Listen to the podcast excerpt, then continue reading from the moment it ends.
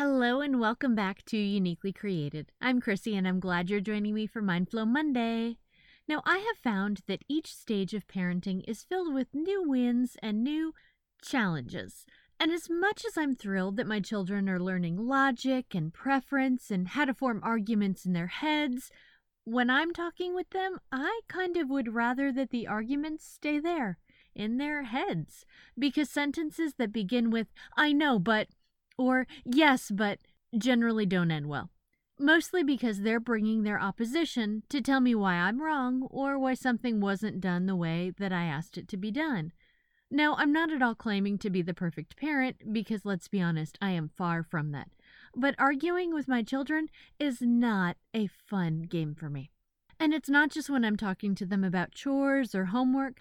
Sometimes it's talking to them about whatever struggle they're dealing with, and I'm trying to help them see past it, but all they can see is the opposition. See, there's that but again. I have a feeling that God doesn't like it when we bring our opposition to Him either, when He gives us instruction and we bring our buts. When He tells us how something should be done or tells us that it's our mission and we begin to list out all the reasons that it's not our responsibility, why it's not our mission or our calling. It's common, though. Even when we hear clearly, we respond with, Yes, but, or I know, but, I hear you, God, but don't you know who I am? I know someone can do it, God, but I don't think I can. Sometimes it's hard to see past our buts, to see what God is calling us to, to see all the things that could be, when all we can see are the reasons why it can't. God can show us a different way to look at the but, though. He can show us how, even when it looks like all the odds are against us, it is possible. Because no opposition can stand up against God. Instead of bringing the but to God, we're able to see how to flip the sentence. Look at Genesis 50, verse 20. You intended to harm me, but God intended it for good to accomplish what is now being done, the saving of many lives. It's the story of Joseph talking to his brothers after the death of his father. His brothers, fearing Joseph's retribution for their treatment of him, have come to beg for forgiveness. They even threw themselves at his feet. They have reason to think that he would be mad, or worse. I mean, their jealousy of him led them to throw him in a pit with the idea of killing him, but they ended up selling him into slavery, and then they let their father think he'd been devoured by a wild animal. Now, the story could have gone horribly for Joseph and it looked like it was on that path. But God. And we know how it turned out. Joseph helps Egypt prepare and survive during a time of great famine, not because of him, but because God works through him. Everything was going against him, but God.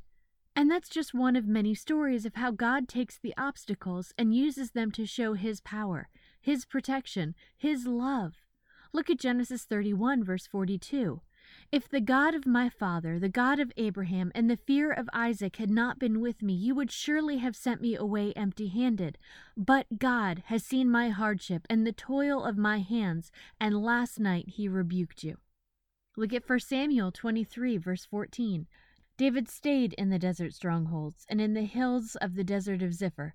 Day after day Saul searched for him, but God did not give David into his hands.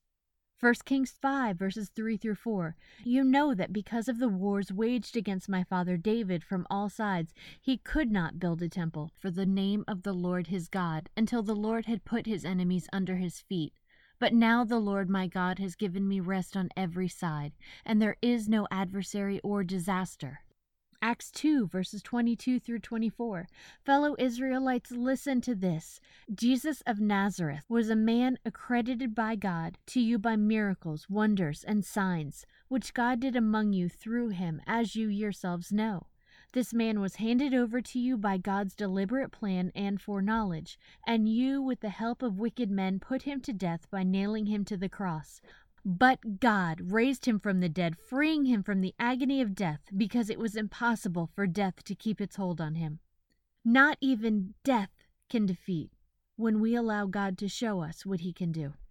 This list isn't exhaustive, it barely taps the surface, and it doesn't end here. Because God, He's still showing that it doesn't matter the odds, the troubles, what comes before. Because when He enters the picture, the picture changes. So instead of bringing your but to God, Give God a chance to show you that the story could be written to say, But God. No matter what the odds look like, but God. No matter how down and out you felt, but God. And remember Psalm 73, verse 26 My flesh and my heart may fail, but God is the strength of my heart and my portion forever. And when you see His presence in your life, remember to look and say, But God. Thanks for joining me today. Remember, you can always find more uniquely created on Facebook or Instagram. And if you know someone who you think would like this podcast, pass it on. Have a great week, and I'll talk to you soon.